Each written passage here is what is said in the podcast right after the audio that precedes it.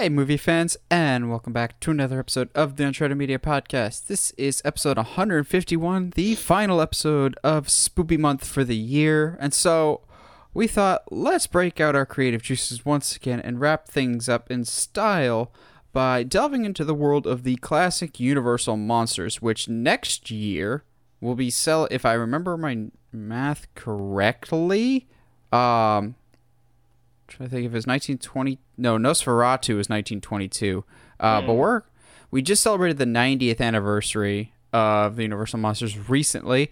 So, how do we adapt the Universal Monsters for a modern day? The Dark Universe tried and failed. Wolfman tried and failed. Dracula Untold tried and failed.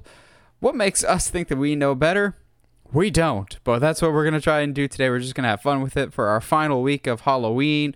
Let's look at the monsters that built the horror genre cinematically. How would we retell them in a modern context? At least for me, I did try and make it a modern universe, so to speak, of a cinematic universe. But it's not like Dark Universe where I'm just gonna put all the eggs in one basket and put the cart before the horse, so to speak. I, I think Yeah. I tried to map it out a little bit better. But uh Josh, how you doing today? I'm, I'm chilling, my dude. Uh, I kind of tried to do the same thing with her. Well, not. That's actually a lie. I did the exact opposite because I was too nervous about going full uh, League of Extraordinary Gentlemen. Um, I'm doing pretty good today, man. Uh, it's work has been insane. Like, oh, dude, last night, like, I just got absolutely destroyed. Um, it was not fun. It was busy all day, and it was not. Ugh, ugh, hmm, yeah, but besides that, you know, it's been pretty good. It's been good to be back in in Tennessee. Uh, we're just starting to get our fall, our actual fall weather. What's so, that? Uh, you know, I know, right? And uh, oh, I don't know, a little team uh, from my hometown is showing out and going to the World Series, my Yeah. dude. Yeah, go Braves. Okay. Yeah, Literally, like, and that's like that's what I think. I, I think you and I talked about this when I was down there. I was like, ha- having the Astros be the villains of the of the MLB is literally for me the most satisfying thing in the world. Like, it's literally all of the MLB versus the Astros. Even like fan bases are that way. like right I I will hate the Astros for a while, but I think it's interesting that the Astros have like take it upon themselves to be self-aware that they're the villains. Yeah, Like after a certain point, they're just like, "Nah, screw your apologies. I've turned heel now, and you're gonna hate Yeah. it." At so if professional sports is wrestling, because it absolutely is at times. No it's all just story based. It's um eventually, like all wrestling things, they'll be heel for a really, really long time, but eventually people will turn back to liking them. or maybe not. Uh, Oh, but yeah, I, I I just know, find man. it so fascinating that they have like so fully embraced their heel status now of like Yeah. yeah, none of us got punished. What are you gonna do about it? Type of thing. Yeah, To the and it's of- like it's a lot of like ESPN being kind of un- I mean, part of it's ESPN's fault because they're pointing a lot of fingers at the Astros and not at any of the other teams that were also caught. But whatever. Anyway, uh, Al- although I do find it funny that the ALCS was the two cheating teams. Most like Yeah, caught- it was the exactly. Astros and the Red Sox. It's like Oh, there's no winner here, really. no. It's just all right. Who's gonna be the top heel against the top? Literally, whoever it is was gonna be the baby face in the World Series. Like we were this close to having the Dodgers be a baby face for once in their lives. Jeez, yeah, it was. It's been an interesting series to say the least. Uh, I I, I kind of laughed. Um, somebody said that the last two series for the Astros were just them getting ready to put on their boots for the for the main event from World Series because they put one sock on and then took the other sock and put that on. Uh, White Sox, Red Sox. Anyway, all right. Well, hey Red- man, what have you been watching? Enough Uh, about baseball. Literally nothing. I'm hoping to see. Wow. I'm literally hoping. I'm hoping to see Dune sometime this week, uh, and some other stuff. Um, yeah, I'm trying to figure out logistically when I would get to see Dune in theaters. If not, I don't want to watch it on HBO Max, but I will if I have to. Uh, Which it's not a discussion topic this week, but I'm a man. I'm man enough to admit it, which is not something you hear people talk about on YouTube a lot is accountability. I'm gonna hold myself What? accountable. Uh, for what feels like two years now, I've said Dune will flop. Dune will flop, and by most standards, in most situations, this past opening weekend would have been considered a flop. But as it stands, Dune opened to $40.1 million this weekend, which, all things considered, is a very good thing. Yeah, Like, yeah. it's a property that's not really well known except for diehard sci-fi fans. It's a long movie. It's a heady movie, um, with a director who is not known for his commercial success. Like he's known for fantastic movies, but he's not known for lighting up the box office. But I said this movie would flop, and it's doing quite well. I haven't seen the HBO Max numbers, but I'd imagine those are pretty decent. So I just wanted Yeah. to acknowledge, Dune. Good job. I hope you get a sequel. I hope to see you sometime this week, and you are surpassing my expectations. Just a matter of the longevity. Will it continue to do that? Also, Halloween Kills had a pretty solid second weekend with I think fourteen Yeah. million. Going, ha! Streaming's not killing this movie. Good. The reviews Yeah, might I be think- killing this movie. Yeah, uh, but like I think that was like pretty reassuring to you and I because like I know we were pretty worried about both Halloween Kills and um, Dune having those tandem releases, but it's good to see that they're still making a pretty good good amount of money. I, on the other hand, have been watching a lot this past this past week. Um, so I think we talked about uh, last week. I had watched Sorcerer's Stone um, just because of the book. Uh, so we're I'm now. My dad joined me on this adventure, and I'm now. uh, we have the the two, the part one and two of Deathly Hallows left. Um, oh wow, so- you're flying through these. yeah, yeah, absolutely. And uh, I- So are you going through the upon re- audiobooks at the same time, or Uh, unfortunately not, just because they're like thirty bucks each. Yeah. which is like they're expensive? Tough. Um, but I will like I'm definitely going to um, go through the audiobooks because there's definitely I've been I, I've proven myself wrong that there's a lot more in the book like a lot more in the books than in some of the movies and uh, I hate that I have to say that now. Um, but yeah, um, We're all al- just acknowledging upon- faults this week. Yeah, upon rewatch, um, and I think you'll be surprised to hear this. I don't think Goblet of Fire is my favorite anymore. Really? Yeah, I Is it Prisoner of think I- Azkaban? no, I find myself really, really enjoying the Half Blood Prince. Okay. There's some, there's something about like I, and I think part of it is because it is the funniest of Which is odd. Like yeah, I like Half Blood Prince too, and I feel like people don't talk about it as much. Maybe one because it's PG, which for some reason Yeah. has always been weird to me. But Half Blood Prince has always felt odd to me. Of all right, we've got Goblet of Fire where things start to get dark. Order of the Phoenix, which is really dark, and then Half Blood Prince, where we should be ramping up the tension, is definitely the funniest. Like Half Blood Prince is the one scene to me where the movie actually is better than the book. When Harry takes the Felix Felicis and he's like, he's got the pincers. Like oh, dude, that's just Daniel Radcliffe Oh. in that scene. That's not even Harry.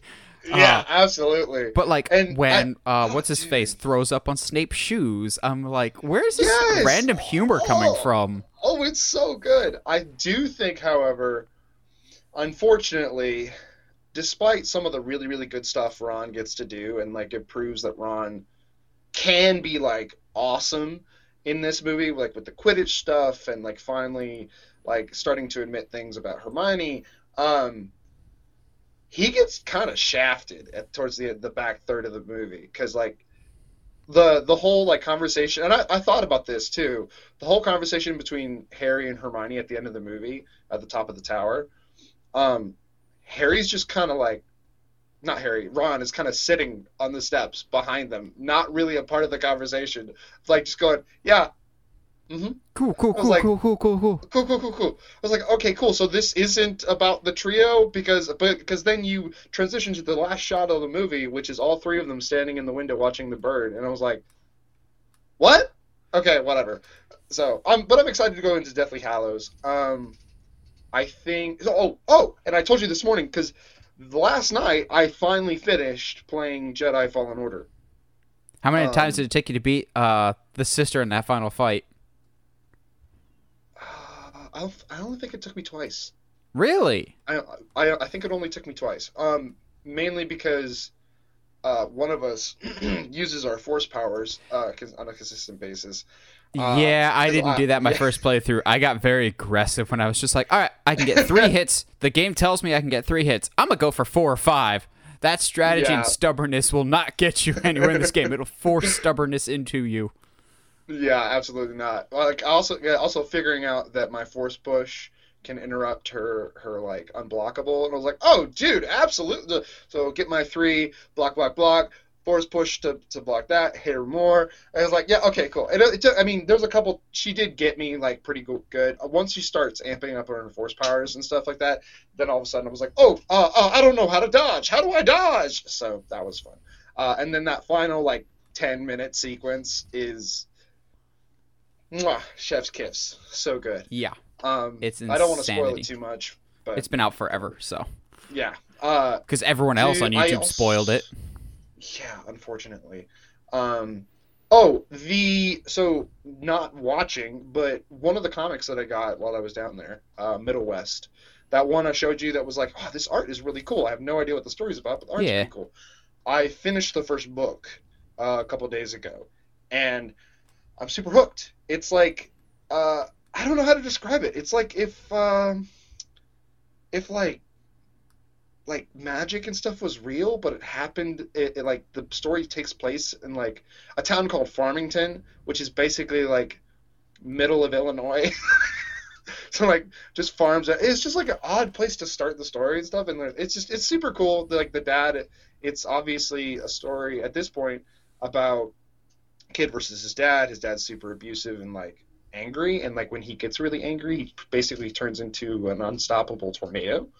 Um, like that he can't, he himself can't control, and so that then Abel, the main kid, starts to exhibit the same kind of abilities. It, it's it's very uh, it's like it's a control of emotion and trauma story. It's really interesting. Um, and then a book series that I've read the first three already. The fourth one, the fourth Pilgrim book, comes out next month, so I'm super excited about that. Hmm. Yeah, I'm hoping to watch Dune, so hopefully by next Yeah, episode. Um, but let's get into some news because I've been Yeah. waiting for several days to talk about some stuff here. oh, okay.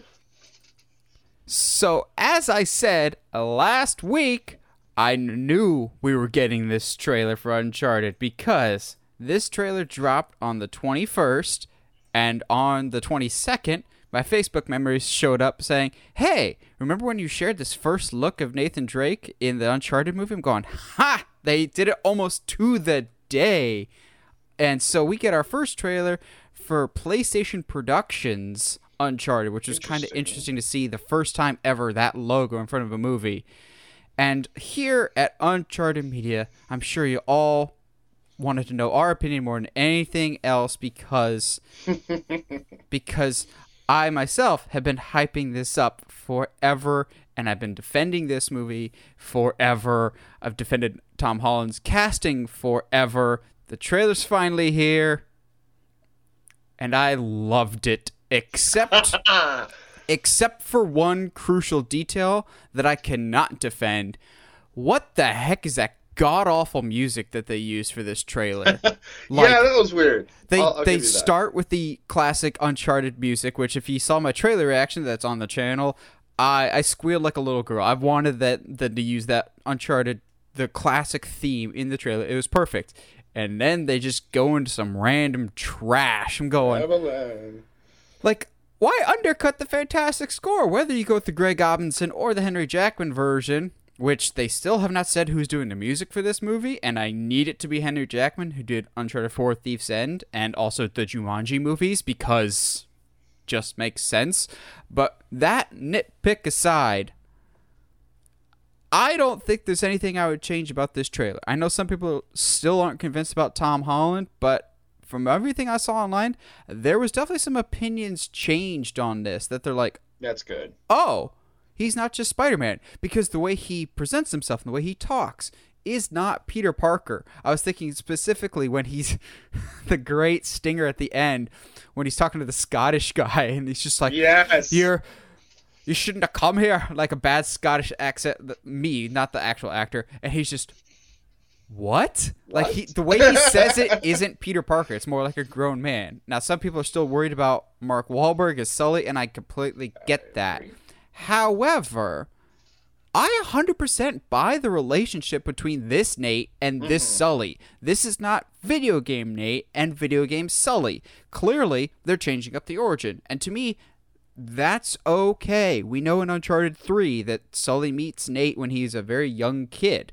And so I'm fine with them changing the origin. I think sometimes in video game movies, they get so bogged down in we have to shoehorn in the mythology and the lore this specific way. This is a movie inspired by the source material, not so much mm. directly ripping from it. I think that's a smart choice. And I think people were distracted by the Tom Holland casting or the Mark Wahlberg casting. I know a lot of directors have left this project over time, like Dan Trachtenberg or Shawn Levy.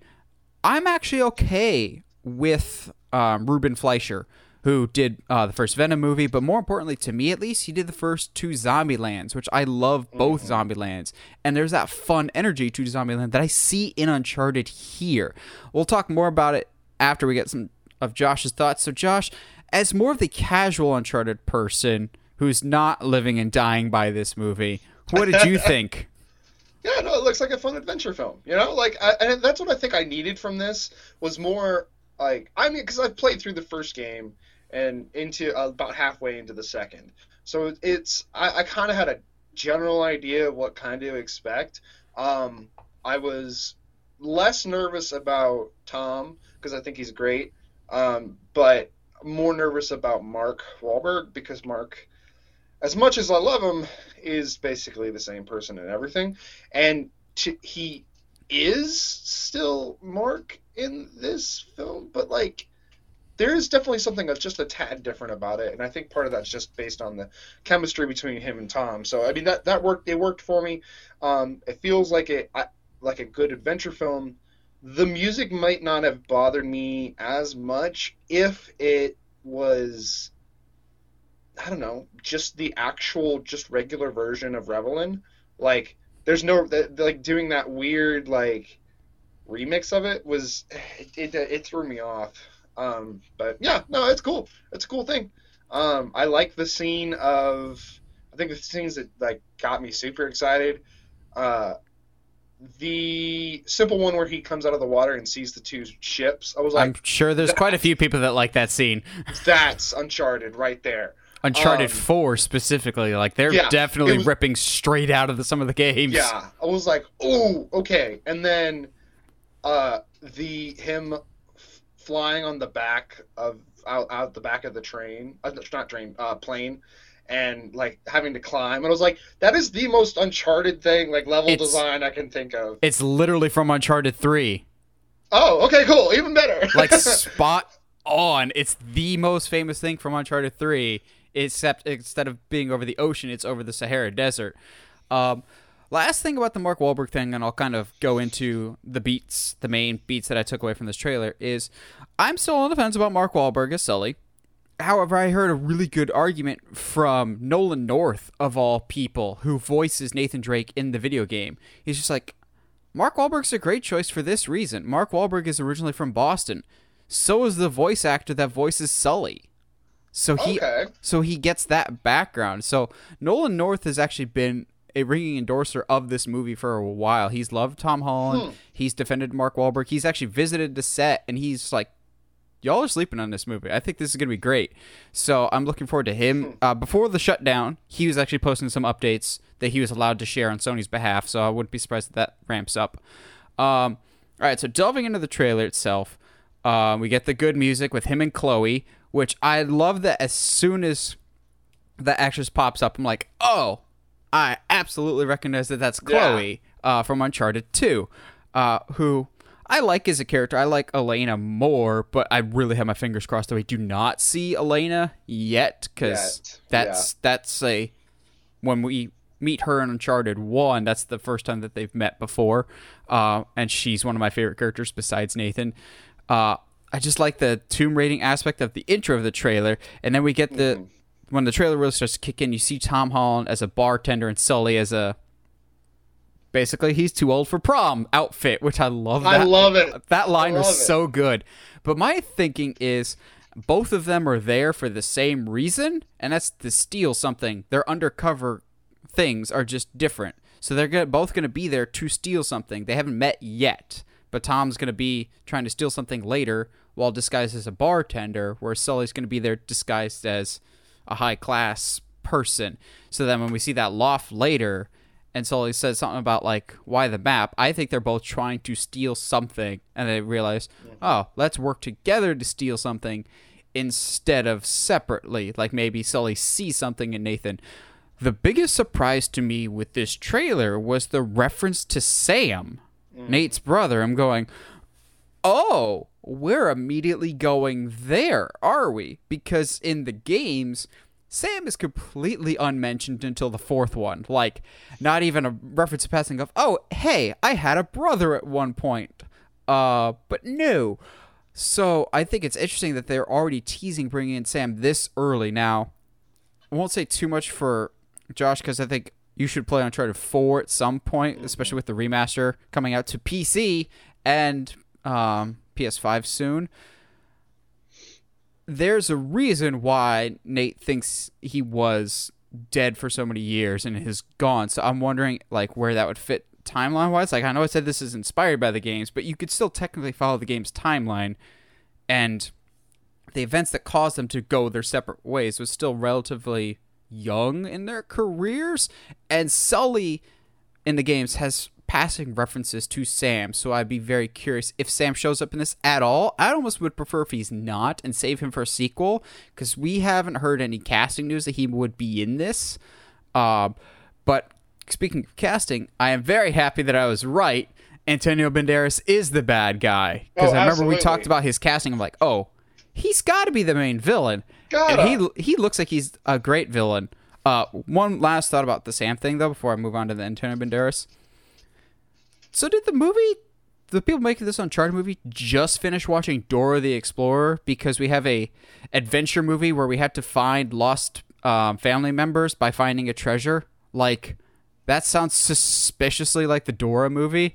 Because I, I think it's interesting that they're not trying to find the treasure. They're trying to find the treasure because Sully says if we find the treasure, we'll find Sam. Going, that's an interesting wrinkle to things. Uh, now, getting to Antonio Banderas. I bet you anything he's either a descendant of Ferdinand Magellan or his ancestors were one of the shipmates of Magellan. And that's why he thinks he has a claim to the treasure. Yeah. Um, I think it's cool that they're bringing in the historical side. You you have to do that with Uncharted because it's always something historical related. The first one was Sir Francis Drake and El Dorado. Uh, the second one was Shangri La. The third was the Desert of the Sands, and the fourth being uh, Henry Avery's treasure. So you got to bring in the historical aspect of this. It's just a fun trailer. I said when this trailer came out, I don't need this to be a perfect movie. I just need it to be a fun movie. Yeah. And this looks like a lot of fun. Oh, I, yeah. I like the dynamic between Nate and Sully that we get from this trailer of they threatened to kill me. Don't put your finger to your ear. You look like an idiot. Like that's that line gets me every time that I watch it. And then when they're on the plane, I'm going, oh, we had heard rumors that they would do this the plane scene from Uncharted 3 and been going, they're they're not actually gonna do oh my god, he's hanging out from the side of a plane. Press A, pre- no, press press X, press X, press X, quick time. It's a quick time event. now Yeah. Now I just need a absolutely. And third of this movie. The crap. Yes. The crap moment crap is got me. spot I was like, on. yeah. Now- when he gets smacked. Now the crap needs to be a little higher. Like the voice register always goes a little crap. Like he always gets a little higher on the crap. But now we just need a third of this movie to be spent in climbing sections, and then it'll be spot on. Just like te- like five minute sequences of Tom Holland cl- climbing and Sully yelling for him to hurry up. And Sully will already start saying that he's too old for this. Absolutely. Nate will just headshot somebody five times and they're completely unfazed, where Sully will shoot somebody once in the chest and they'll die yeah. because bad hit mechanics. Uh, the flying out of the plane, awesome. Getting hit by the car and the crap, that was my favorite. But the best shot of the whole trailer for me, them just going, oh, "You did it!" is it's just a quick shot of when he puts on the gun sleeves for the first time and he does that like quick wrap around the um the flagpole and the pirate ship and you're just going, "That that's Uncharted." Um, also, I don't mind the costume design. I like and prefer when Nathan Drake has the like the classic like the Henley with the the gun straps and the the necklace. However, he absolutely does not need to have that. I know that's his iconic look, but he doesn't have that until the second game. And that's a much darker outfit. The first one, he's still wearing a baseball tee. The flashback scene's the third one. He's still wearing a baseball tee. So I'll be curious when he gets that look. I wouldn't be surprised if it's in the second half. Um, mustache, Sully's mustache. I know people are complaining. Where is it? It will be there. It probably will just be at the end of the movie because Mark Wahlberg, when they were filming this, he did do that Instagram video of just like, "Don't ask, don't f- ask," and he's got like this big old thick mustache on that made him kind of look like Freddie Mercury. Um, yeah. and also some other pictures. So I wouldn't be surprised if at the end, uh, it's Sully with his Hawaiian shirt and the mustache, and he tells Nathan something about like, "Hey, there's this nosy reporter asking about you." But she says she might have a map to El Dorado, and that's where we end the first Yeah. movie. I would not be surprised in the slightest. As a diehard Uncharted fan, this is what I wanted. Again, I don't need this to be a perfect movie. I just need it to be fun. And this felt like a really fun movie. Yeah, absolutely.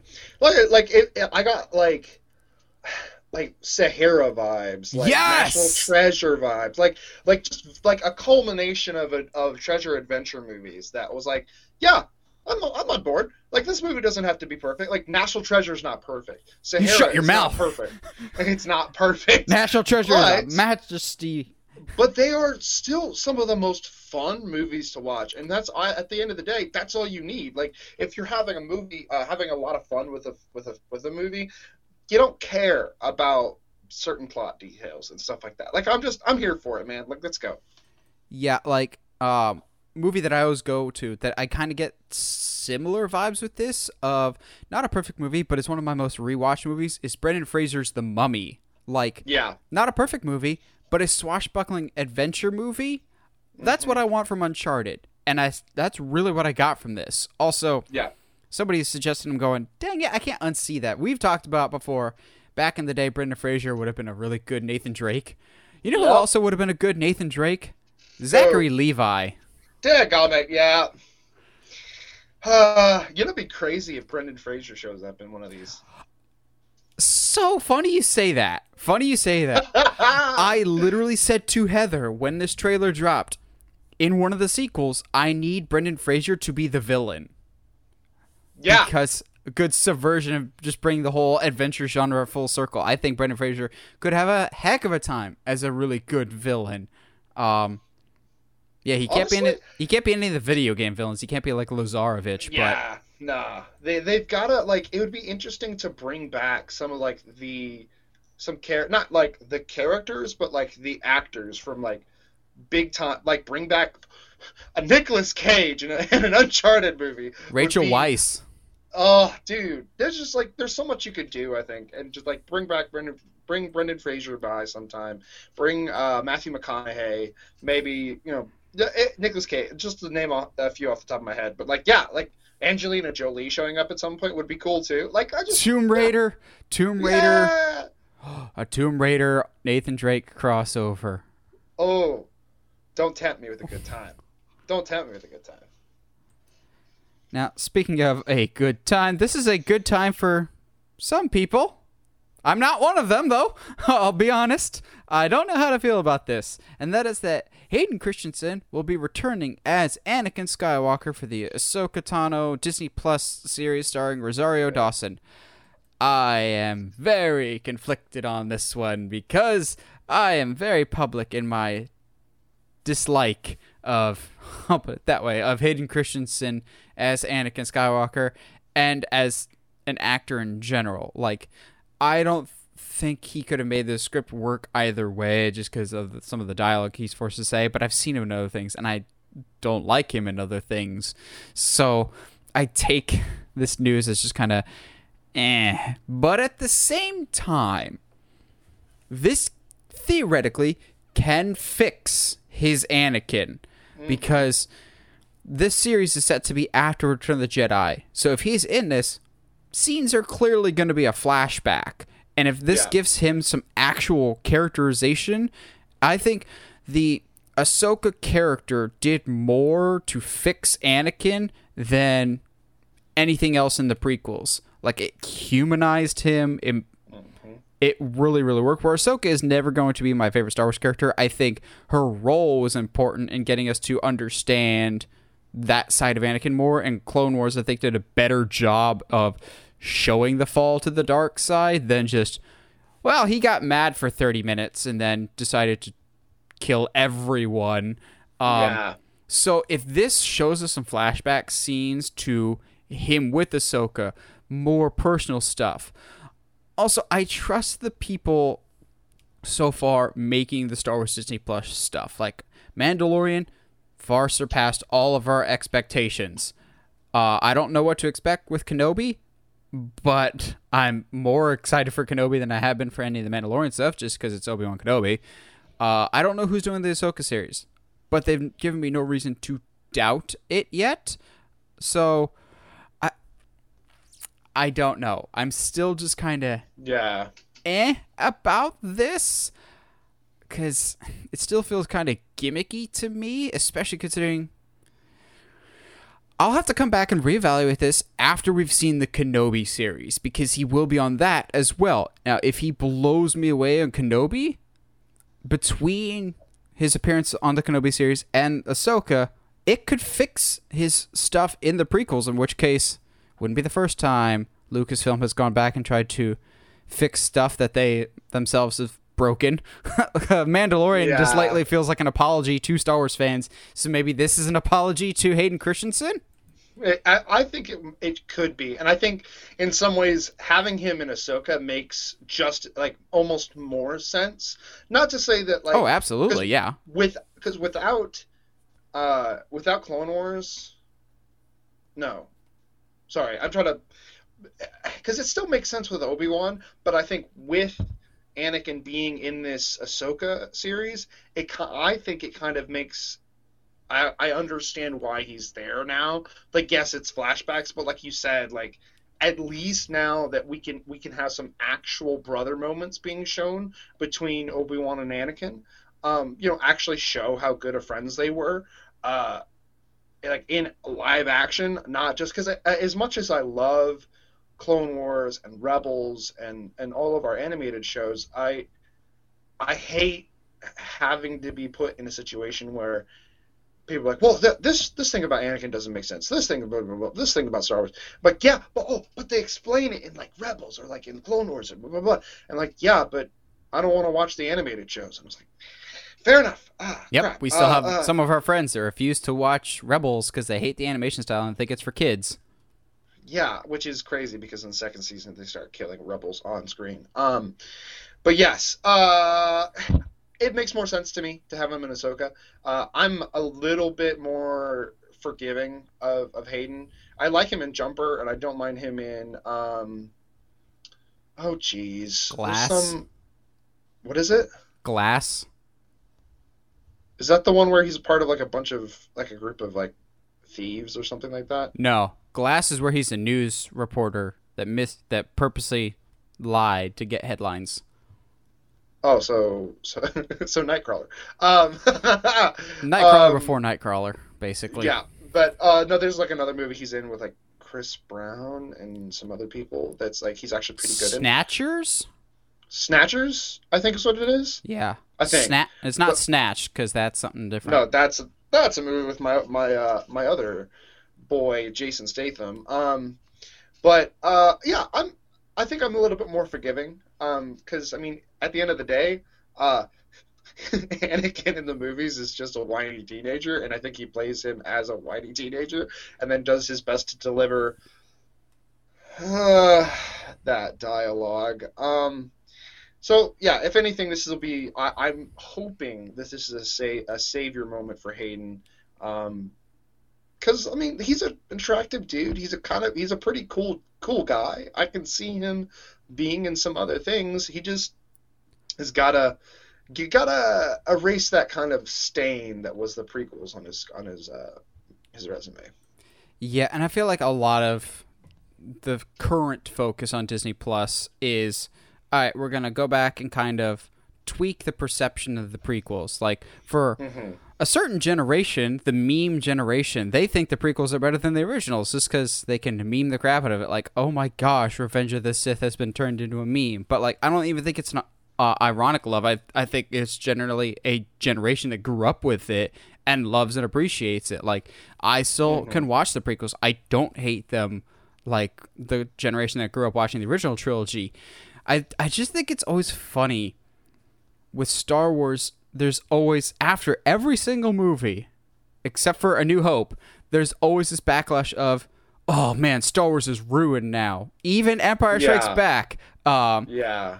And it's always the exact same thing with Star Wars. You've got the previous generation that hates whatever's new, but then a new generation comes along and defends that thing. That's why whenever people are just like, God, the sequel trilogy was bad, I'm like, you think that?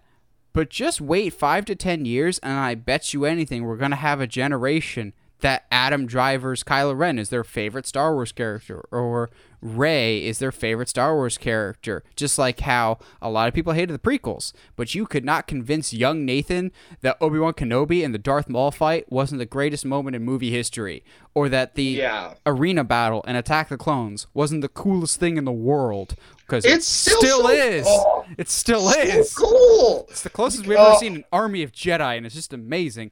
But Star. Wars is allowed to be for everyone. And while I'm not a fan of him as an actor, Hayden Christensen as a person has always seemed like a really, really cool deal that's kind of got the raw end of the deal um, fandom wise. And so yeah. I think he's slowly kind of like testing the waters of do I want to get back into this? And I think it's really, really cool that fans have been so receptive to him lately. Like, what was it, Star Wars Celebration a few years ago? He was at and got a huge ovation, got a big, warm welcome, which I think is awesome. Um, so hopefully, this thing can kind of change my perception of him. I want to like him, I really do. And I think this could be between this and Kenobi. I think that could be a real possibility. Yeah. Um, I'll be curious if there's other things with the prequels that Disney kind of goes back because Disney, since they've acquired Lucasfilm, hasn't really acknowledged the prequel era a ton. they do Clone Wars stuff, but that's about it. They're just like, well, we can milk more money out of the original trilogy. Whereas yeah. Filoni and Favreau, I think, are just such fans of all the source material, so they just kind of want to expand the universe in every direction, which I think is really, really cool and kind of since they're fans, they want to go back and do things for the fans that we might not have been able to get the first time around, like a good yeah. Anakin Obi Wan relationship, um, more stuff and better performances out of Anakin, better writing for Anakin. So I, I think the current leadership that will soon be in place, I think has an idea of what fans want or how they can change fans' perception for the better, which I think is a really good thing. Yeah, and like, and how they can use this opportunity to tell better Star Wars stories, and just, I, I do like how they're kind of going back to this the the prequels and not like, not retconning anything, but like mm-hmm. adding little details that that make it better, which is so much better than your sequel trilogy where you your second movie writes you into a corner and then you got to figure out how to tell a story in in your final chapter. But anyway um yeah. and that being said i will say i i grew up with the the prequels and kylo ren is like one of my top 10 favorite characters. Oh yeah. So well it looks like we've got some interesting late breaking news here uh, that we were not expecting for this but in the words of the Star Wars meme, a surprise to be sure, but a welcome one, as we have more casting for the upcoming HBO Max Batgirl movie as everyone's favorite dude, Brendan Fraser, has been cast supposedly as the main villain. Now, they haven't stated outright that he'll be playing Firefly, but sources very close to the project are saying that it's Firefly, so for the time being, we're going to go under the assumption that it's Firefly. We've heard for a little bit that Firefly was going to be the main villain, but the fact that it's now Brendan Fraser will be playing him it just makes my heart happy. Because Brendan Brendan is such a good guy. Uh, Yeah. I think it's funny that we literally just talked about this with the Uncharted thing of maybe someday we can get uh, in one of the Uncharted sequels we can get Brendan Fraser to be one of the bad guys. Well, we were half right about something. He's gonna be a bad guy, all right. But for Batgirl, this is an interesting development. Uh, I'm glad to see that we're getting a Brendan um, renaissance, so to speak. He's getting picked up by more people. Uh, he's gotten a Martin Scorsese movie coming out soon. Uh, it's just good to see him bounce back after all the terrible things that have happened to him. And I feel like a big step in his career resurgence was Doom Patrol. Like, Oh, absolutely. uh, Josh, you're the Doom Patrol expert here. W- would you say that that's kind of where Yeah. things started for him?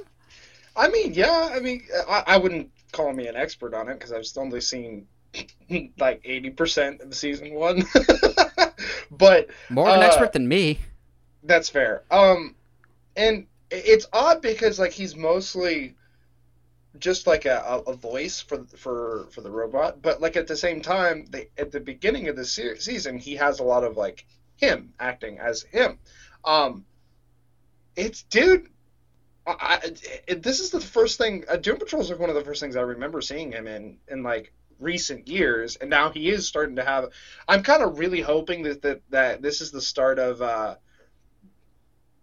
the uh, how do how do I say this the The phrasening. Renaissance the the, the Renaissance The phrasing. the phrasing. one of the two but like how like Keanu Reeves has recently just like exploded I really hope that Or Matthew McConaughey gets- before. yeah, absolutely. I, I have, th- but this be an opportunity for Brendan because he's a great dude, and honestly, he's a great actor too. So like, it's just he deserves to to get back in the spotlight. I think what's interesting, it, besides the fact that we literally just said he should be a villain in Uncharted, um, Firefly is not one that I thought I would have picked him for. No, But Harvey really Bullock, like- maybe. Maybe, but at the same time. Like now, absolutely. Looking I at him totally though, he uh, now that I've said Harvey Bullock, I'm mad that he's not Harvey Bullock. Like I know Josh does not like the character, but he Yeah. looks like Harvey Bullock. But I, I like that he's the villain because Oh, I love it. so much of us like just him as a person, whether it's the Mummy, um, or George of the Jungle.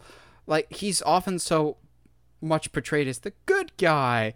I I've I'm liking this change of pace of having him be the bad guy here. I so far I'm really liking the cast for this Batgirl movie. Now I know a lot of people are mad that it's going to be an HBO Max exclusive, but HBO Max needs the content, and Yeah. I'd imagine with it being a streaming movie, so compared to a theatrical movie, there's less risk of failure, so they can be truly creative with it. There's no like Yeah.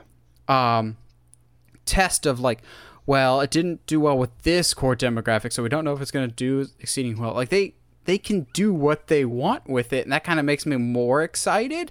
I don't know how I feel about just Firefly being the villain. Maybe throw in some other ones because Firefly isn't a, a huge villain, but this is super cool. I'm hoping I that this it. this leads to bigger things for him, just because we're long overdue for more Brendan Fraser in our lives, and he's he's just the best. Yeah. I'm definitely see this this kind of this version of Firefly, if Brendan really is playing him, into being more of a uh, a, fel- a a vulture type character, rather than Mm. just like the typical kind of like B level uh, Arsonist. uh, qu- quippy arsonist that we've we've gotten in the past couple renditions. So like seeing like Brendan Fraser do like a Michael Keaton version of Firefly would be oh dude, it's not something I thought I needed, but now like I absolutely need that. Are you kidding me? I just need more Brendan Fraser in my life, and Yeah. this is this I is mean, perfect.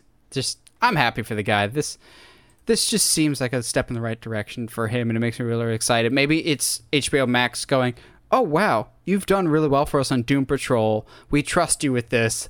Let's give you something bigger and meatier to work on." Because typically studios will be like, "Okay, we like you in this thing for us. We'll put you in something else that we are doing as well."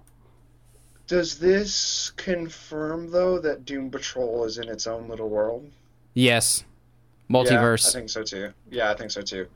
That's kind of unfortunate I, I, because then that that would mean that that this cyborg can't show up. Well, that doesn't technically, I guess. Uh, but it would kind of mean that this cyborg from Doom Patrol can't show up on Titans.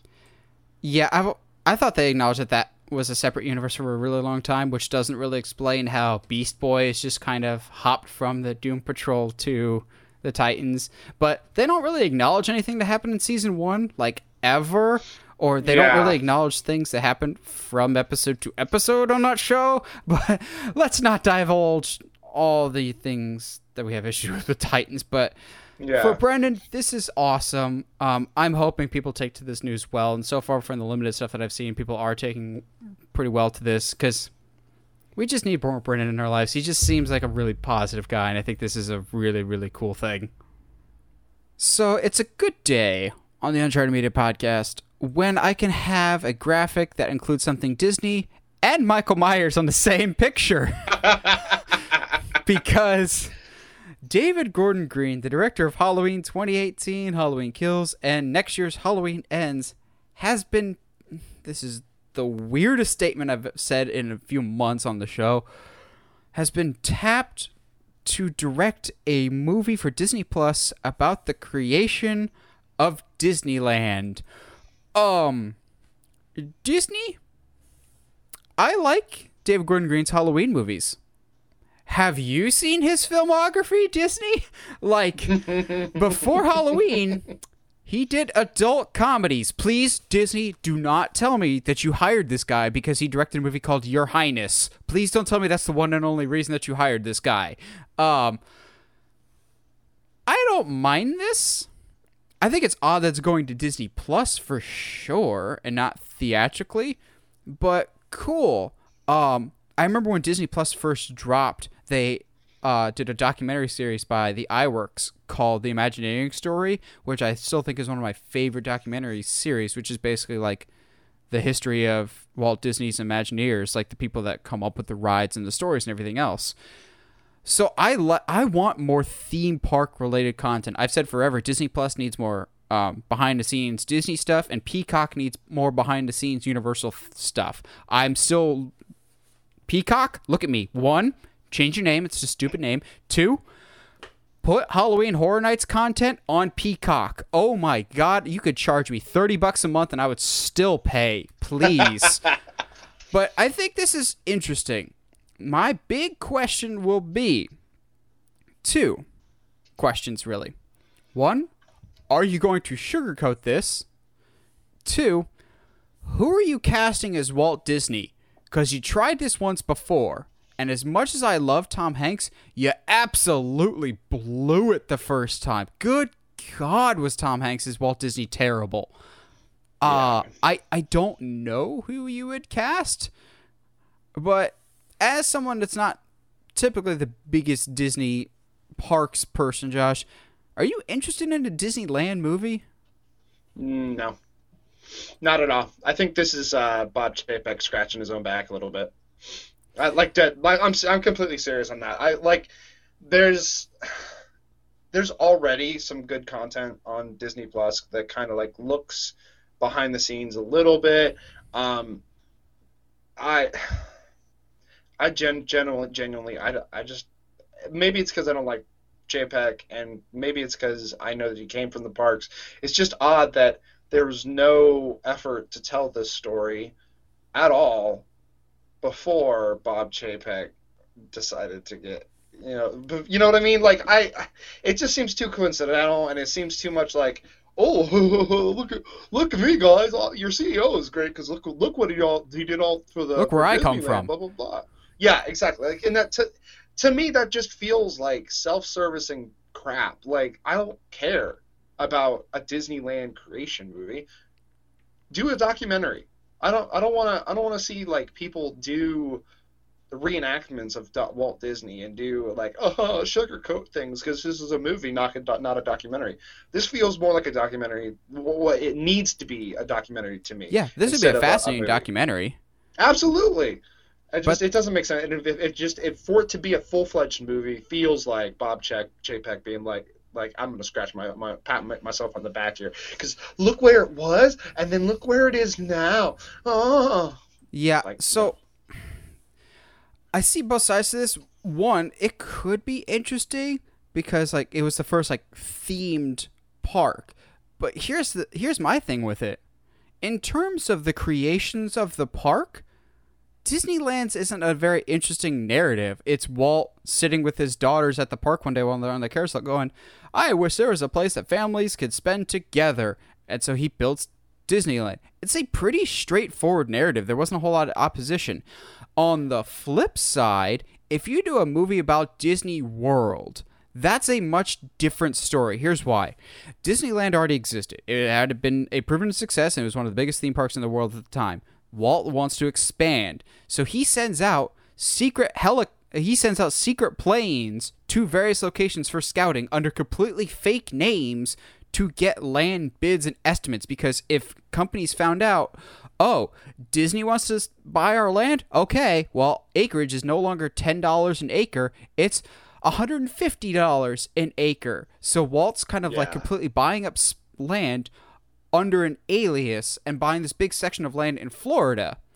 And then the company finds out that Disney's buying it, and then they change the price, and so they can't buy any more land. But then they have already acquired all the land. They start planning Disney World for open. 1966, Walt Disney dies. So what does the Disney company do with Disney World now that literally the person at the park is named after is gone. That to me is a much more interesting story than, boy, I want to build a park. Well, there's the park there. Like, Disney World yeah. had much. Hell, do Euro Disney, in which case that fell on its face. That was a colossal mistake. Obviously, Disney won't make a movie out of that, but if they ever wanted to throw Michael Eisner under the bus again, they could just do that. I think the Disney World story has much more interesting implications of what do you do when your boss is gone? Do you feel like are you like Roy and you want to see out his vision? Do you not go forward? Where's that line of what is Walt's and what is just us? And there's a 5-year gap between his death and the park's opening. Open with Walt Disney dying and everyone proceeding with where do we go from here? That's more interesting to me.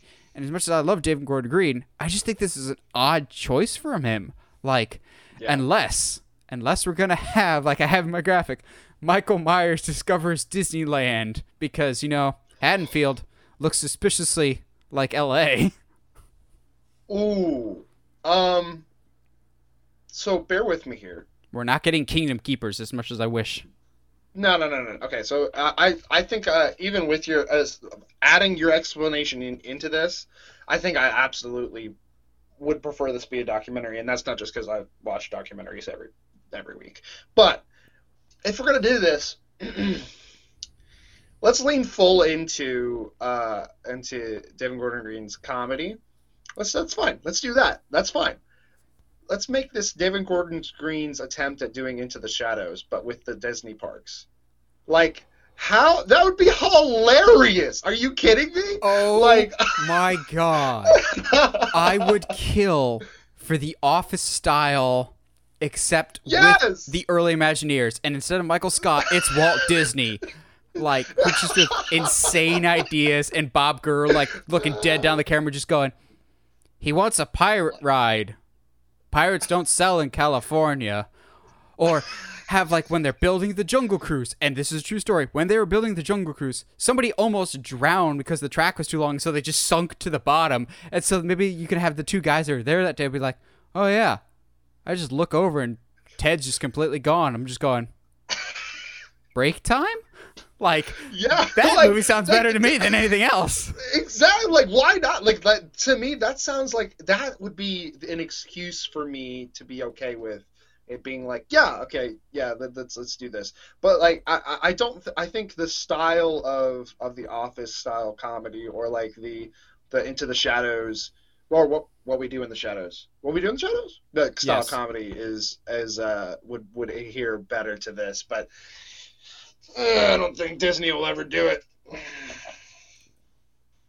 So, lastly, for news this week, we've got a- one that's interesting, and I feel like Tom Holland is just like, please, can I just say something? Just drop the second trailer so I can talk about stuff, please, because he's, Yeah. he's getting dangerously close to talking about some stuff. But one instance in particular, I'm going, oh, as my ears perk up. Is this meaning what we think it's going to mean? So Tom Holland recently in an interview with Empire, who is dropping their Spider-Man No Way Home issue later this week, so I'm sure next week we'll have Spider-Man stuff to talk about. Would not be surprised in the slightest.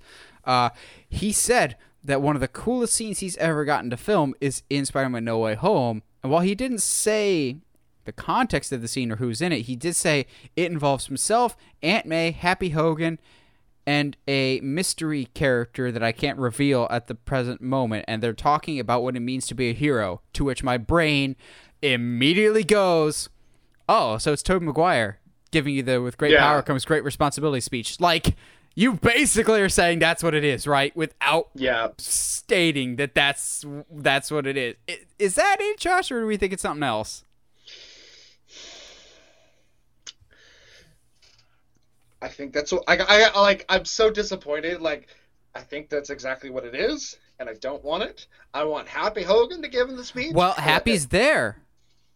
but he's not going to be the one. I just like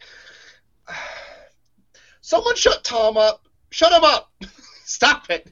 Like, don't like stop. We know his, tendencies. Why do we keep doing this? I don't. I don't. As much as I want to know more about this movie, I don't want to know any more about this movie. I think he's prepping us for a trailer this week. Uh, yeah, that's fine. I think I bet you anything. I bet you anything the trailer will drop Wednesday, and then the Empire article and magazine will come out because the Empire article is coming out Thursday. So I wouldn't be surprised if all the pictures with Andrew and Tobey and everything else are in Thursday's issue because cross promotion.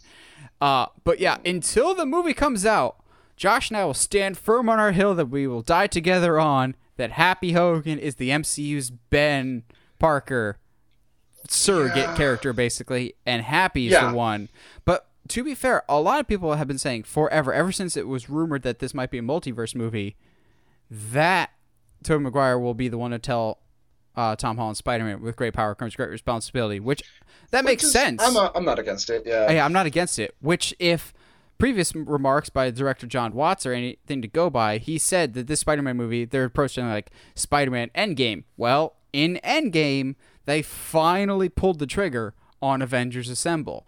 So, is with great power comes great responsibility. Spider-Man's Avengers Assemble? Have they purposely been keeping it in the chamber?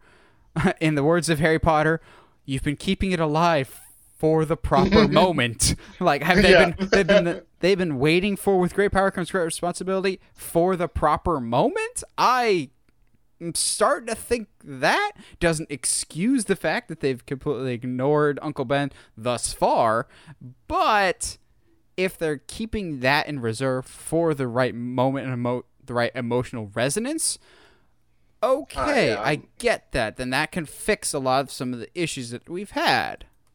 Yeah, absolutely. I agree. Um, I uh, the article I, I read didn't tell didn't say that uh, it was Happy and Aunt May around the table. It just said it uh, it, it said that uh, it was, and I, I, this is a story to tell you a story.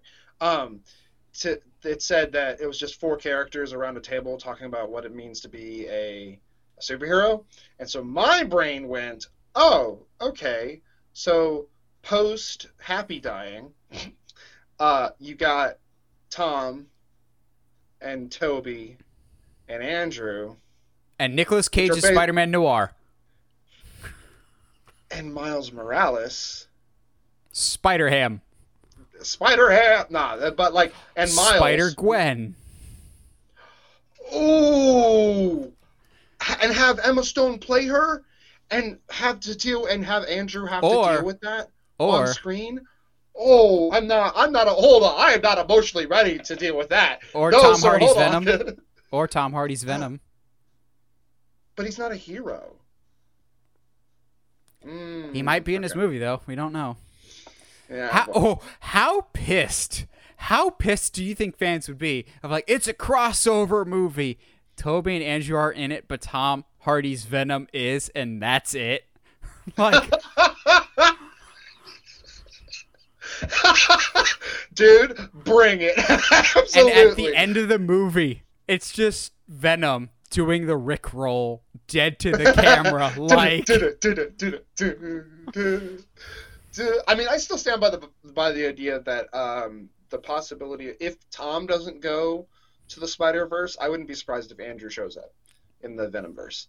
Um, but yeah, that I, I I just I think there's, uh, I like I said, I want to know more about this movie, but I also don't want to know anything else. Just just give like God, uh, mm, because I just don't know how it's gonna go, and like I'm nervous. And Oh yeah, I'm nervous for this movie too by a lot. Yeah, I just I want Tom's Spider-Man to get the amount of respect that it, it deserves story-wise, and it just anyway.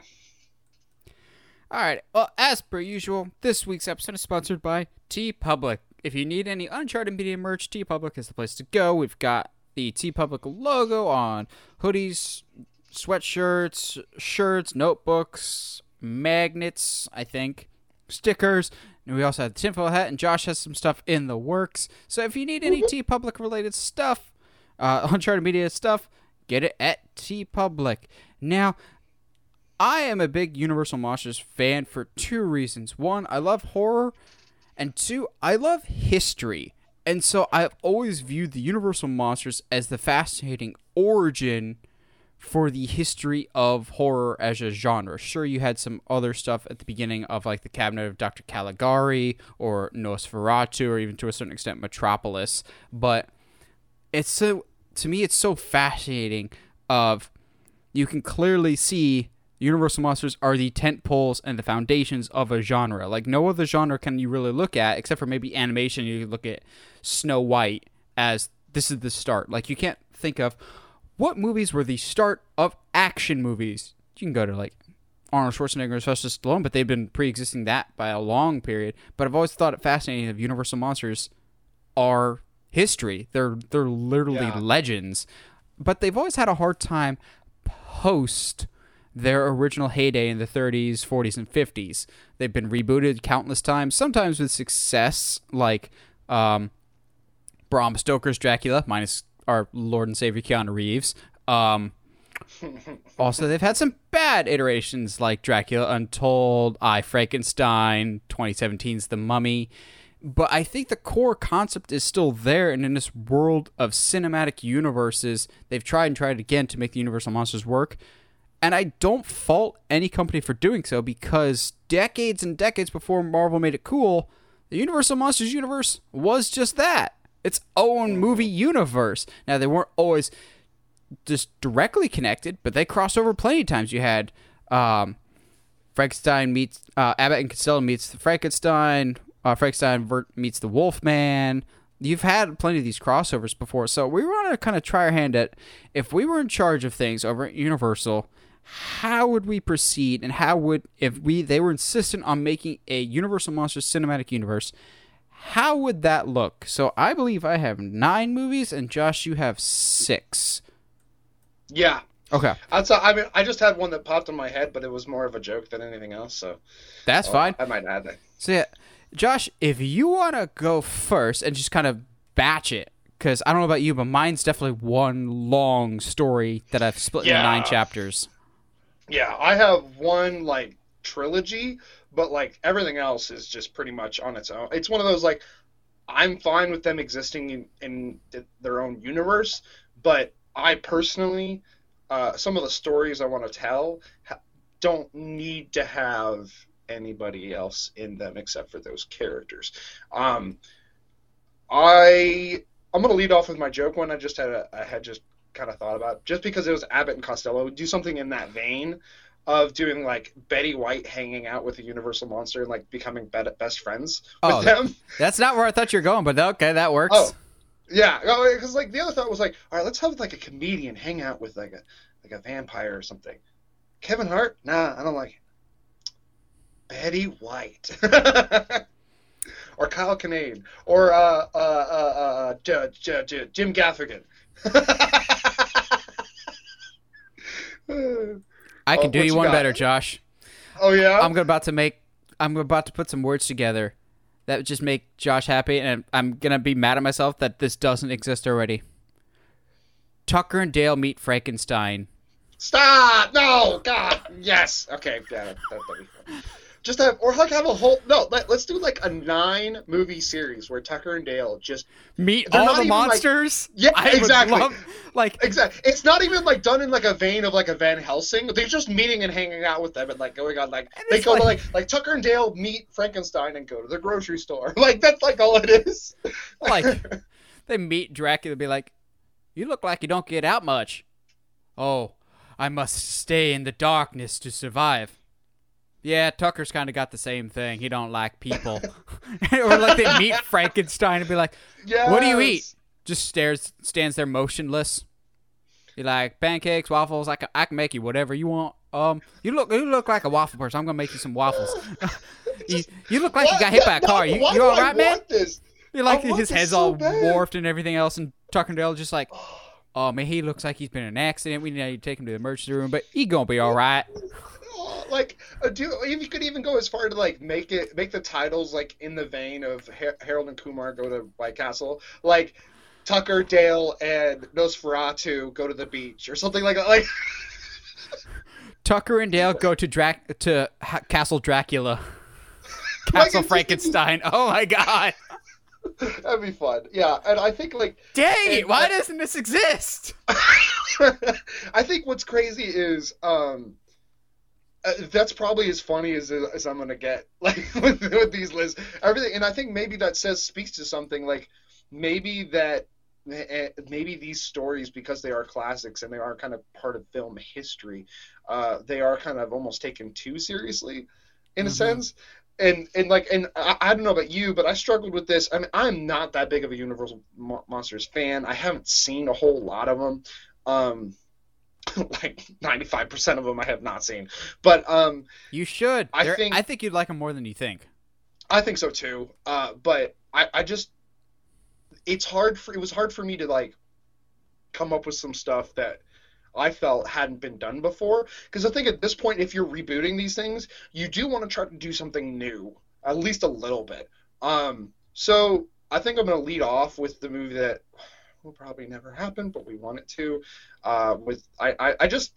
I'm, I'm using this as an opportunity to say that I need Robert Eggers to, to direct Nosferatu, and I need it to happen like like you know, uh, two years ago. Like, please, that needs to happen.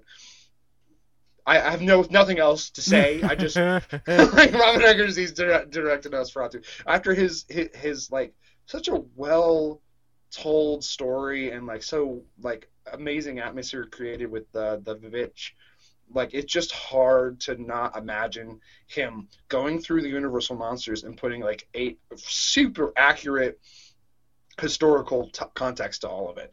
Um, then let's go with uh, let's go. I'm gonna go uh, to a movie called The Hunchback, which is obviously the Hunchback. Ooh, I don't have him. Yeah, but I think it's time. As much as I love the Disney movie, I think it's time that we tell the actual story of Hunchback.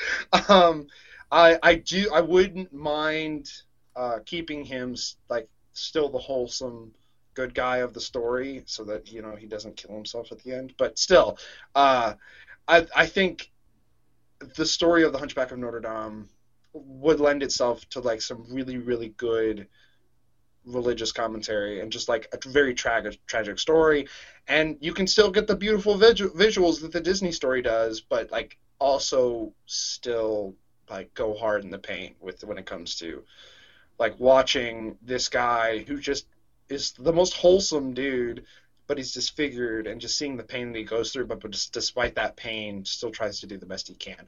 Um, so I have and I, I have one more that's kind of like pretty paint by numbers a little bit, but then a then the other two are going to be the rest of mine are different. Uh, so let's go. I want to do a movie called uh, Hyde the Doctor, H Y D E. Um, Mm. obviously ripping on, riffing on um, Je- Dr. Jekyll and Mr. Hyde. Uh, I like the title. I feel so like I feel like such a the guy in the room telling a joke, going, "Eh, get it, get it, hide the Doctor, get it." At least it's not like the Dark Universe, which probably would have tried to turn hide into an acronym for something. Like it's Yeah, it's. Shield, like health yonder doth exist. I don't know. yeah, yeah. It, it would mm, mm, mm, mm. hide your darkness everywhere. Uh, but yeah, I want that worked of, too well. Hey, you're welcome. Um, I kind of I want to do like a murder mystery with it, as opposed to like, oh, let's watch a guy descend, descend into madness. Like, I literally want to do a murder mystery, and uh, all from the perspective of just the doctor. We never get flashbacks. We never get like dream sequences. Just stuff that happened to the point where, even if you do know that the story of Dr. Jekyll and Mr. Hyde, you're questioning who Mr. Hyde is by the end of the movie until it's revealed that even to the main character, the doctor, that Mr. Mr. Hyde has been him the whole all along. It just it uh, God saying it out loud makes it sound so M Night Shyamalan, and I'm really mad about it. um, oh, dude. Um, now we're gonna I'm gonna dabble into some kind of some some some other stuff. Uh, and this is this this one is mainly because I know how much you hate the mummy. So I was like, okay, let's. If let's you steal my mummy idea that I've said before on the show, I'm gonna kill you. Oh no, sir. Uh, I want to tell a. I, I was like, how can I do this while still using like potentially a real like mummy for or a real kind of story from history, quote unquote real, or some real discoveries. Um, and change and twist it a little bit. So the uh the the movie is going to be called Nightmare Nightmare in the Catacombs, um, which is cool. Also, unfortunately, as you'll see, is a play on words. Um, but so so I watch a lot of documentaries. Uh, there is a This does There- sound like a uh, History Channel special. it does. Uh, there is a a site uncovered in Egypt. Like, I think it was like 2019, right before the pandemic hit and everything like that. Um, they uncovered a site uh, of in which they found like there was a, a cat cult that that you know, it, that you know kind of existed there. Um, they unearthed. I, I'd have to go back and look up the names of certain stuff, but they unearthed a tomb um, of what what they thought was like a like a very prominent priest um and but there's like some weird stuff about like this is the actual the actual history. Like some weird stuff about his tomb. Turns out that uh, he was a priest at one point and that uh, it's actually turns out to be like his whole family dies in the span of a year and then he's the last one and then he dies. Well it's actually turned out to be like the first known cases in history of malaria um, and which is like super cool. Anyway, anyway but so tell the story of the Nightmare in the Catacombs. We do it the mummy, make him the bad guy, right? Mummy's the bad guy. Cool. We unearth. So you're gonna go paint by numbers as halfway into the movie, until until we kind of flip the script and start to see the mummy as someone who eh, that is ha, does have a tragic backstory, and it's literally the the being that is like attacking people is not anybody but a cursed body.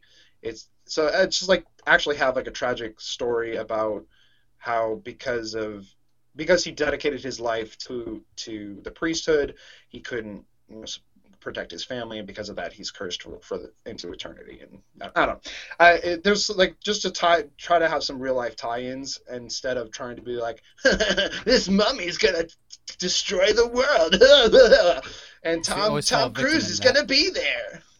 And they call gotta him a young man in the movie. yeah, get out of here.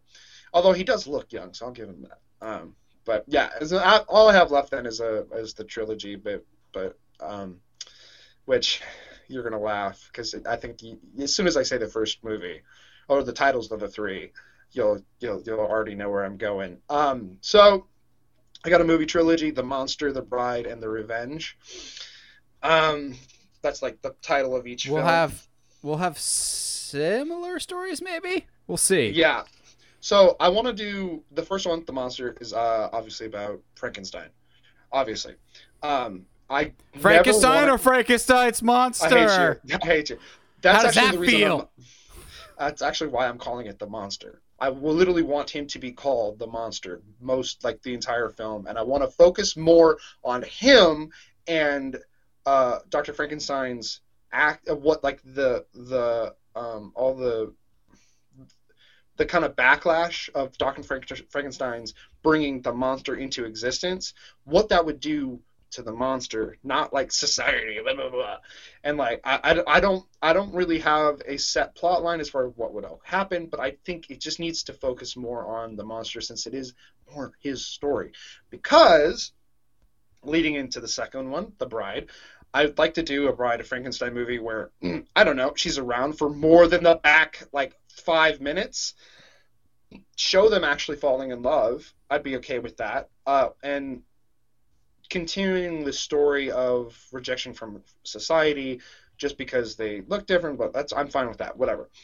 Um, the last one, uh, I am gonna take a little bit from the haunting of the, the the house that we went to, where at at the end of Bride of Frankenstein, uh, a crowd, you know, uh, through through means ends up killing the monster, and we open.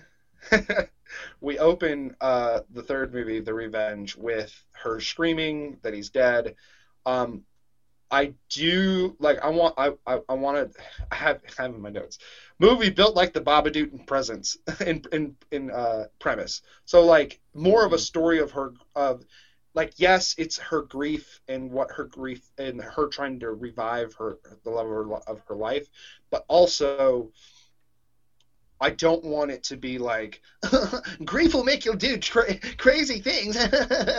it's like no, like she has no frame of reference of how to deal with grief and how to deal with loss, and so because of that, her go-to is only what she knows from her creator, and that death and destruction and tragedy to the point where I don't think it should even end with her reviving Fra- Frankenstein. I think she realizes that she can't bring back the dead twice Hmm. and has to live with either either live with eternity of, of, being alone or I want to say suicide, but I'm not. I'm not really. I'm not really feeling it. How would sure. she die?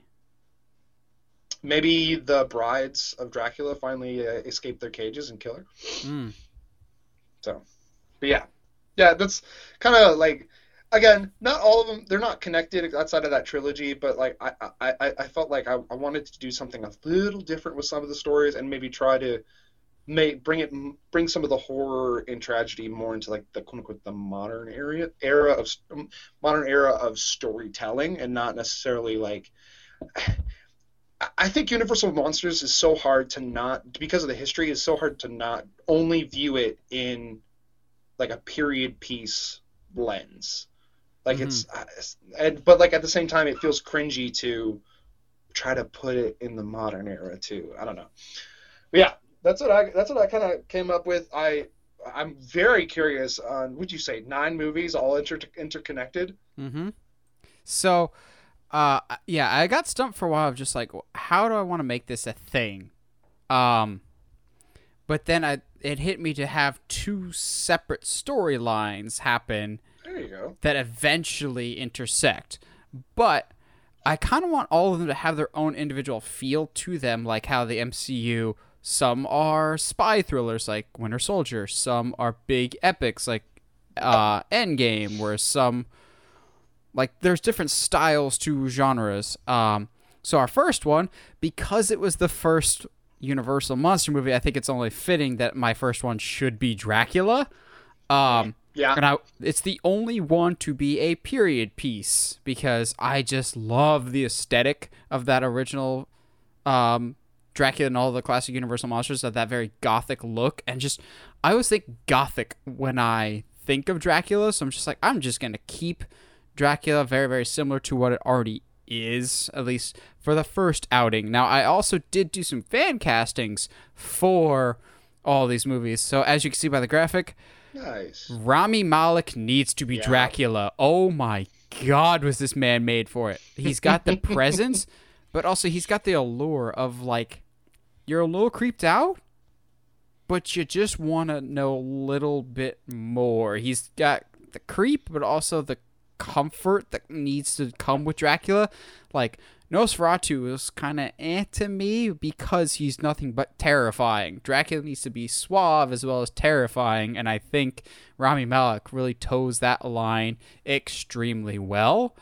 So, Rami Malek is Dracula. It's set in the past. It's the only period piece. So he's going to be basically preying on the the town of Transylvania. Basically, we're going to make it a small town. He's got to feed his brides, which he already has. Like even in the original story, he already has plenty of brides. We we don't care about his origin. It's just there. This is going to be the most traditional, like old school feel to it. And ultimately, just like in the original, he'll be both subdued and weakened by Abraham Van Helsing. Now, Van Helsing will not truly kill Dracula, but he'll basically knock him out of commission, out of sight, out of mind for hundreds of years to the present day. So basically, Van Helsing stopped him the first time, but didn't get the kill shot off. Next, we're going to get my favorite of the Universal monsters, the Invisible Man. And the Invisible Man for this movie, you're going to like this one, Josh, will be played by Hugo Weaving. Yeah, I have no issue with that. We've discussed that before. Because V for Vendetta, just with the Invisible Man makeup? Yes, please. So the premise of this is the Invisible Man will introduce our main core group of characters that we will see in several movies going forward, which will be a group of scientists, because a lot of the classic Universal monster movies are tied by the theme of science. Invisible Man becomes what he is because of science. Creature from the Black Lagoon, it's all about exploration and knowledge of in the sake of science. Um, so this group is kind of going to be like an X Files type of they're scientists, but also they're curious about the supernatural element of the world. And this group is going to be led by a man named David, played by Daniel Bruhl, better known as Zemo in the MCU, because I think he's an outstanding actor. Um, Yeah. he's kind of suspicious as a person like you never fully trust him but he's his heart's still in the right place He just a little socially awkward and a little creepy. So hugo weaving will play the invisible man a scientist. Here's the here's the difference that i'm putting on the invisible man twist. He's going to be a scientist testing a dangerous new drug that basically works as you know how in Amazing Spider-Man he was able to grow his arm back. So this mm-hmm. drug basically rebuilds dead tissue and grows back, but has the side effect of turning you invisible while also making you crave the drug. So he continues to be invisible while his brain is deteriorating out of needing this drug. It's like I can't go back to what I was before. It's kind of very, very similar to Bane's Venom in Batman mythology, Yeah. basically. I think that'd be a much more interesting spin as opposed to he's already invisible like in the original movie and trying to be visible again or rule the world. His motives kind of just change halfway through. Um, to being so dependent on this invisibility drug um, going forward. And so he begins to get super, super paranoid that people know about his his habit and his drugs. So he starts killing people off, which is where the horror elements come into it. Um, so eventually he's subdued. I don't know if I want to kill him or just put him away because he doesn't show up later, but there's slots that he absolutely could return. So once he's Yeah. defeated, we're going to have some teases to future projects. We'll have David talk about how there was a former colleague of ours that used to work here, but now he's over um, some German fellow. Uh, don't really hear about him too much. But the direct connection that we're going to need is the movie's going to end with the crew getting word of some strange fossil findings down in the Amazon. So hmm. that's going to set us up for a few movies down the road. But our next movie, we're going to have to check in with that former German coworker of David's, Dr. Frankenstein. There We're doing our Frankenstein movie.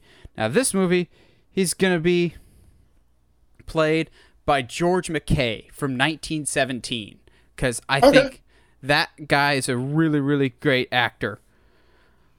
Um, and I really really like his presence. Like he's kind of smaller and scrawnier, but he's done really really intense roles. And also, I needed someone younger for details later. So his motives have also changed. He is trying to create his monster as a way to prove that he can bring back someone from the dead. Why? Because he lost his wife recently. He lost his bride, so to speak. Ah. so we're, we're going full uh, Mr. Freeze on this. Yeah. It makes so much sense to me. Why don't they do this? Of literally you already have a bride, just make it Frankenstein's former bride because in the original book his wife does die at the hands of Frankenstein's monster. What if the monster what if she's already dead? It changed the dynamic. So he's trying to build this monster to prove okay, if I can bring this thing back, then I can bring my wife back. But he's trying, trying, and experimenting, and he realizes that the bodies are never fresh enough to complete his experiments. So that he gets the light bulb. Well, what if I provide fresh bodies and pieces for my experiments? So Dr. Frankenstein starts beginning to commit murders and hiding the bodies and experimenting on them. So instead of grave divi- digging, he's killing and taking the pieces for himself to stitch Okay. together to make a Frankenstein's monster. So when he finally creates the monster, our Frankenstein's monster will be played by Michael Fassbender Of course. because God, he's got that just physique and he's got that presence. He can be very, very stoic. Case in point, his uh, Alien movies. I think he just would be fantastic for it.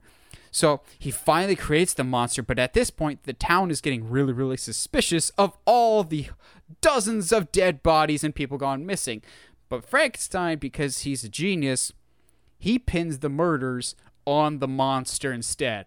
So that's where the town's hatred for the monster comes from. This false accusation that he was the one that did it. We're already starting to build sympathy for this monster character. So, Doctor pins all the murders on Frankenstein. Town thinks they've killed Frankenstein forever, but in reality, Dr. Frankenstein has just stored him away, never to be seen again. He's like, all right, I found success. My monster lives. And now, for our next one, I can bring back my bride. So, our Bride of Frankenstein will be played by one Anya Taylor Joy because Hey. she already just looks the part, I think. Like, holy Yeah. crap, I think she's perfect.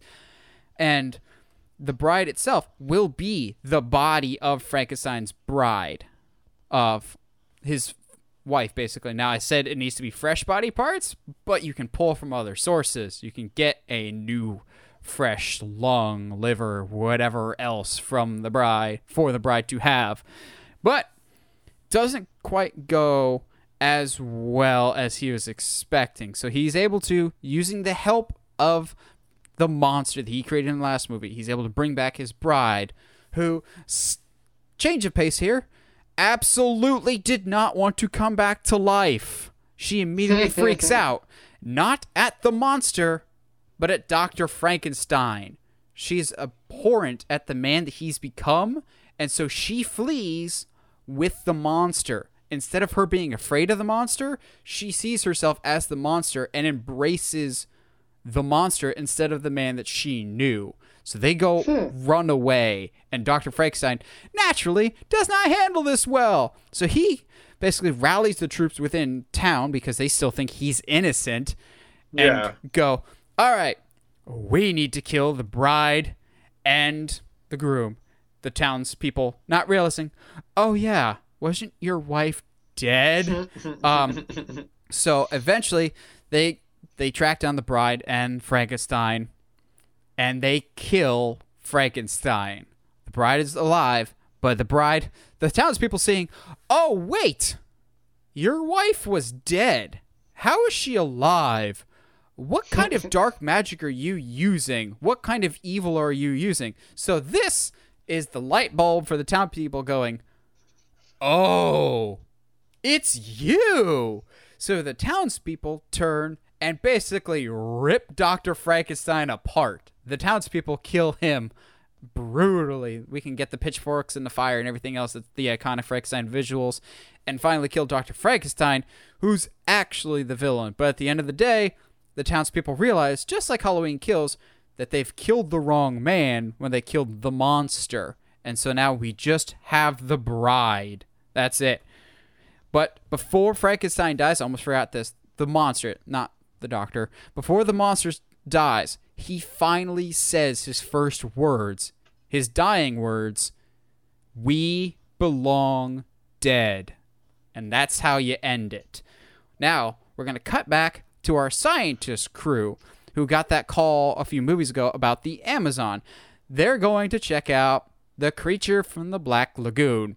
Now, in the original, there's like three characters that could easily just be molded into one character, and that's exactly what we're going to do. So instead of having just a generic woman character and a scientist character and the third wheel character, we're just going to merge them into one. So our main character will be a strong female scientist protagonist, played because why not? I just like her. Ana de Armas from Knives Out. I think she's great.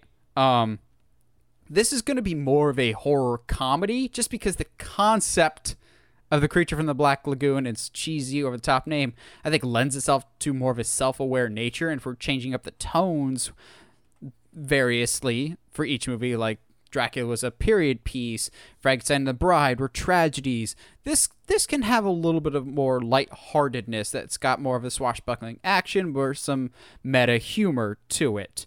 Um, and it brings back any basically of the Invisible Man's characters that survived, we'll bring them back for the creature from the Black Lagoon. That way we have some form of continuity, but also characters that we don't have to completely start from scratch again. We already have some form of attachment to these characters.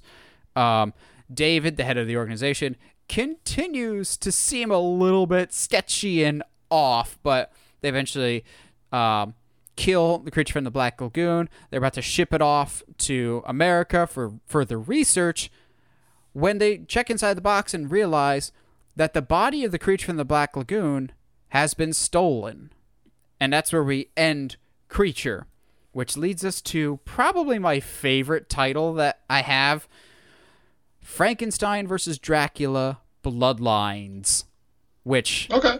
Josh said it earlier, but this is going to take heavy inspiration from the Halloween Horror Nights house of The Bride of Frankenstein yeah. Lives. So in this, the basic premise is the bride is trying to revive the monster using any means necessary. So she's the one that stole the body of the creature from the Black Lagoon. Maybe there's some science to be gleaned from that. She's gotten her hands on the Invisible Man's drug. Maybe there's some answers there. But most importantly, she has kidnapped several of Dracula's brides and is trying to use their blood to bring back Frankenstein. So naturally, they don't going to make Dracula too happy, which is going to set up a final fight between the two of them.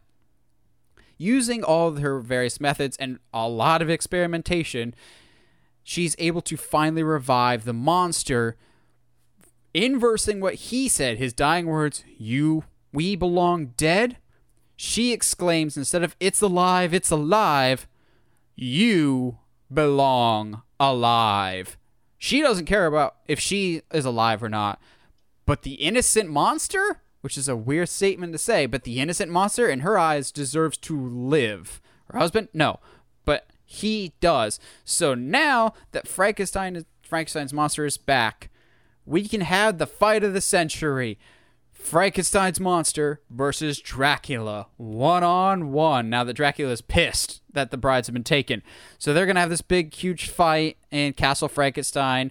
Um, but because it's a tragedy and we've got bigger plans, Dracula's gonna win this one pretty handily because Frankenstein's really nothing special. He has no superpowers, um, and Dracula is Dracula. However, we're not going to kill off the Bride and Frankenstein. They just have to basically leave. So Castle Frankenstein is now Castle Dracula, and Bride and the monster are basically banished and gone forever, while Dracula now has all those years of research from the Bride, has the creature from the Black Lagoon's body, has Invisible Man's drug, has uh, his bride's back, basically. So he's getting more and more powerful, which will come into play much later. So we've got this big, huge fight, epic movie. We need a little bit of a breather, which is where we're going to have more of a self contained movie, The Wolfman, or The Wolfman, depending on how we want to say that one. And once again, we'll bring back our Invisible Man crew and our Creature from the Black Lagoon crew. But our main Wolfman is going to be played by David Harbour because it just makes sense to me. Because in the original, um, the character that becomes a werewolf starts off as a pretty nice guy, pretty decent, kind of sketchy, but I don't know if I put that one on the character so much as the gender norms of the time. Just like, hey, you said no to my date. I'm gonna ask like a whole bunch more times. I'm going, eh, that, that doesn't feel right. But um, David Harbour's likable, so we'll just change that part of the character. The character has to be likable before he turns into the monster, so to speak. Um, and so he's gonna get turned into the werewolf, and all hell is gonna break loose, and it's bad in this small little town because our science crew is obviously not at their headquarters. In case I didn't say that before, they were supposedly just on some vacation, but now that things have gone all haywire, the crew realizes, oh, David sent us here for a reason, and it's not what he told us. So, faced with the truth, basically, David has to come clean about everything. After all these movies, we're going to fi- finally figure out what his deal is. He's like, okay, we didn't come here for vacation. We're also here for study. And my name is not David, it's Malachi. Malachi Van Helsing. Yes. There it is. Yeah. You my ancestors long ago defeated Dracula, but they couldn't get the kill shot and Dracula has been dormant for hundreds of years, but my family has been tasked to make sure that he can never return. So I have gathered you here all these years. You thought we were just doing scientific research, but essentially we're keeping an eye on the on the weird things of the world and things have gotten drastically different in recent years and Dracula's getting more and more aggressive in his tactics. So they came to wherever the werewolf is attacking, insert town here, um, to ask the gypsies for help because they will know more about the supernatural world so much in our universe here. So, uh, they eventually defeat the Wolfman. However, they don't kill it. They are able to convert David Harbour back to just a regular man for a later date. Now that everything's on the table, we know where our new character, our Van Helsing, lies. That's also why I wanted Daniel uh, Bruhl to cast as him, so that way we can still kind of keep the nationality correct, because I do kind of think you need something along the lines uh, for Van Helsing. We're going to go with our second to last movie, The Mummy, which I've said before, if I ever made a mummy movie, it would be very much like uh, The Descent of characters going into a confined, tight space, basically, that they can't escape, so it doesn't matter if the mummy's fast or not. But now there's purpose to it. Van Helsing and his crew of scientists have discovered a lost artifact called the Book of the Undead, which is definitely something that exists in mummy lore already. Uh, with this book, all any being that uh, you write down in the book can come back to life. You basically have control of life and death with this book. So they're obviously like, this is a very powerful weapon. Let's make sure we get it. Uh, so they're gonna go and get this book before Dracula can get it because Dracula will probably be his last weapon that would basically let him control the world, so to speak. Because Dracula by himself is powerful, but he needs other things for world domination if that is his goal. So they do this mummy mission. It's a combination of mummy and the brides of Dracula doing Dracula's bidding in this environment. So we get a lot of the descent of like these really creepy creatures really just breathing down our main characters' necks.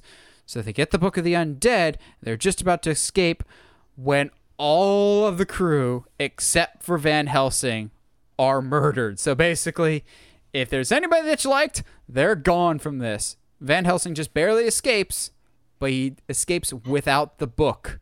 the brides are hmm. able to get the Book of the Undead back to Dracula, setting the stage for our final movie, Dracula: Gods and Monsters, which There you like go. ooh, just I almost put I almost named it Dracula Hellfire, but that was back when I originally wanted it to be a one-on-one fight between Van Helsing and Dracula. Mm. That's not the case anymore because Van Helsing has lost his entire crew. He's going to need some help from some people that have already fought Dracula before and were allowed to live. He needs to track down in the first third of the movie the bride and the monster and somehow convince them okay, I need your help. The world needs your help. Now, it's going to be interesting, obviously, for the monster who doesn't think the world needs him or wants him and has done nothing but burn him. The bride is already even more cynical. We're not going to turn them into straight up heroes. We're still going to make them anti heroes. But for a final Universal Monster movie, it's boggled my mind that we haven't just had one epic crossover with everyone. So that's what we're going to do here. You've got Van Helsing, Bride, and the monster all on one team. But then you also have Dracula, the bride, his brides. They can reanimate the corpse of the creature from the Black Lagoon. And maybe somehow we can bring in the Wolfman into this. Or maybe Van Helsing can use some of the Invisible Man serum slash drug. I want this final movie to be, for lack of a better term, a monster mash. Basically, I want this to be controlled chaos. This will be the most like an epic, epic action adventure movie, not so much a horror. Like some of the ideas in the original Hugh Jackman Van Helsing theoretically were good ideas, but were so poorly Yeah. executed. I just think it's so bizarre that we have not had a giant crossover with everyone yet. So that's what we're going to do. Basically, get all of your Universal Monster action figures and just mash them together. That's what the entire last third of this movie is going to be. Um, if we want, it might be a little self indulgent, but we can do some nice black and white slow mo shots for some stuff. Um, but it can only end one way with Van Helsing himself finally killing Dracula once and for all and burning down Castle Dracula with everyone inside. Whether it's the bride or Frankenstein creature, everyone to die because it's the final movie and the only one left standing is Van Helsing. Then if we wanted to, we could have maybe like Frankenstein or the bride or someone survive at the end just if we wanted to set up future things maybe like a phantom of the opera movie or a hunchback movie. But i, I just want that final one to be chaos but also chaos that has been built up as opposed to do something. Like come on now. Um, we don't necessarily have to kill the bride and frankenstein but the fact that they've already died before i'm like Let, let's kind of definitively kill them off now Yeah, this isn't a Marvel movie. Everybody just can't come back all the time. Um, yeah, man, no, I like it. It's fun. I'm kind of mad at you for the Monster Mash thing, but you know, whatever. I almost called it Monster Mash, but I'm like, mm, no. nah, it's uh, they all come to attack Dracula, and he mind controls all of them and starts to make them dance. It was the Monster Mash. good times all around. I think at the end of the day, like, and I don't quite understand why this is the case, but there hasn't, as of like the last five, you know what, last 10 years, there hasn't been really a lot of attempts, solid attempts at doing, like, making a, like a Universal Monster type movie, but not making it like this big old, like, grand, like, the mummy that Tom Cruise did, obviously because it's Tom Cruise, and it's, I think a big reason it doesn't work is because it's trying to be an action movie with a horror style character, and it just doesn't quite. It doesn't make. There's too many things going on that don't connect with each other, and just you can't. It's just weird. So I I I, I think, and this is reflected in kind of your your list as well. Is I think these kinds of movies are can absolutely be made now. You just have to like I don't know respect the source material and the genre that it's in. Yeah, like Frankenstein, no, Dracula makes sense for like a main villain take over the world thing. The Mummy really doesn't. No, not no. because even in the original one with Boris Karloff, he's just trying to basically get a girl. That's it. Like, yeah, um, yeah, like, I know sometimes it'll stray into action, but I think with each of my movies, they they have their own special genre that are absolutely nothing but fan service. But the MCU has shown the fan service isn't necessarily a bad thing, and mm-hmm. it could work. I, ju- I just want them all in one movie. I don't care how it happens, just make it happen, and better than Van Helsing. I think at the end of the day, the best thing that you and I have come up with so t- uh, in this uh, session is uh, uh, Tucker and Dale meeting with all of the Universal monsters. Um, but yeah, uh, yeah, it's stories to be told here, and just like I don't understand why, like especially after the VVitch, I don't understand why we like that we aren't seeing more uh, attempts at doing like legitimate legitimately scary or like just like movies that make sense with Universal monster characters. If we can have 18 Robin Hood movies, I don't understand why we can't do uh, like another like it like a decent stab at like the Bride Yeah. of Frankenstein or like the Creature of the Black Lagoon. Well, I guess you know what is it? Living what? what Shape of Living Water. Shape of Water is a is a Black Lagoon story technically, but yeah. Well, what do you guys think? If we, if you were to ever reboot the classic Universal monsters, what approach would you take? Let us know. We always like hearing from you guys. And as those if you like what you see and want to see more, subscribe to us on whatever audio platform you're listening to us on, whether it's iTunes, Spotify, Google Podcasts, YouTube. And if you haven't already, subscribe to us on YouTube at Uncharted Media. And as always, stay sharp, movie guys and gals.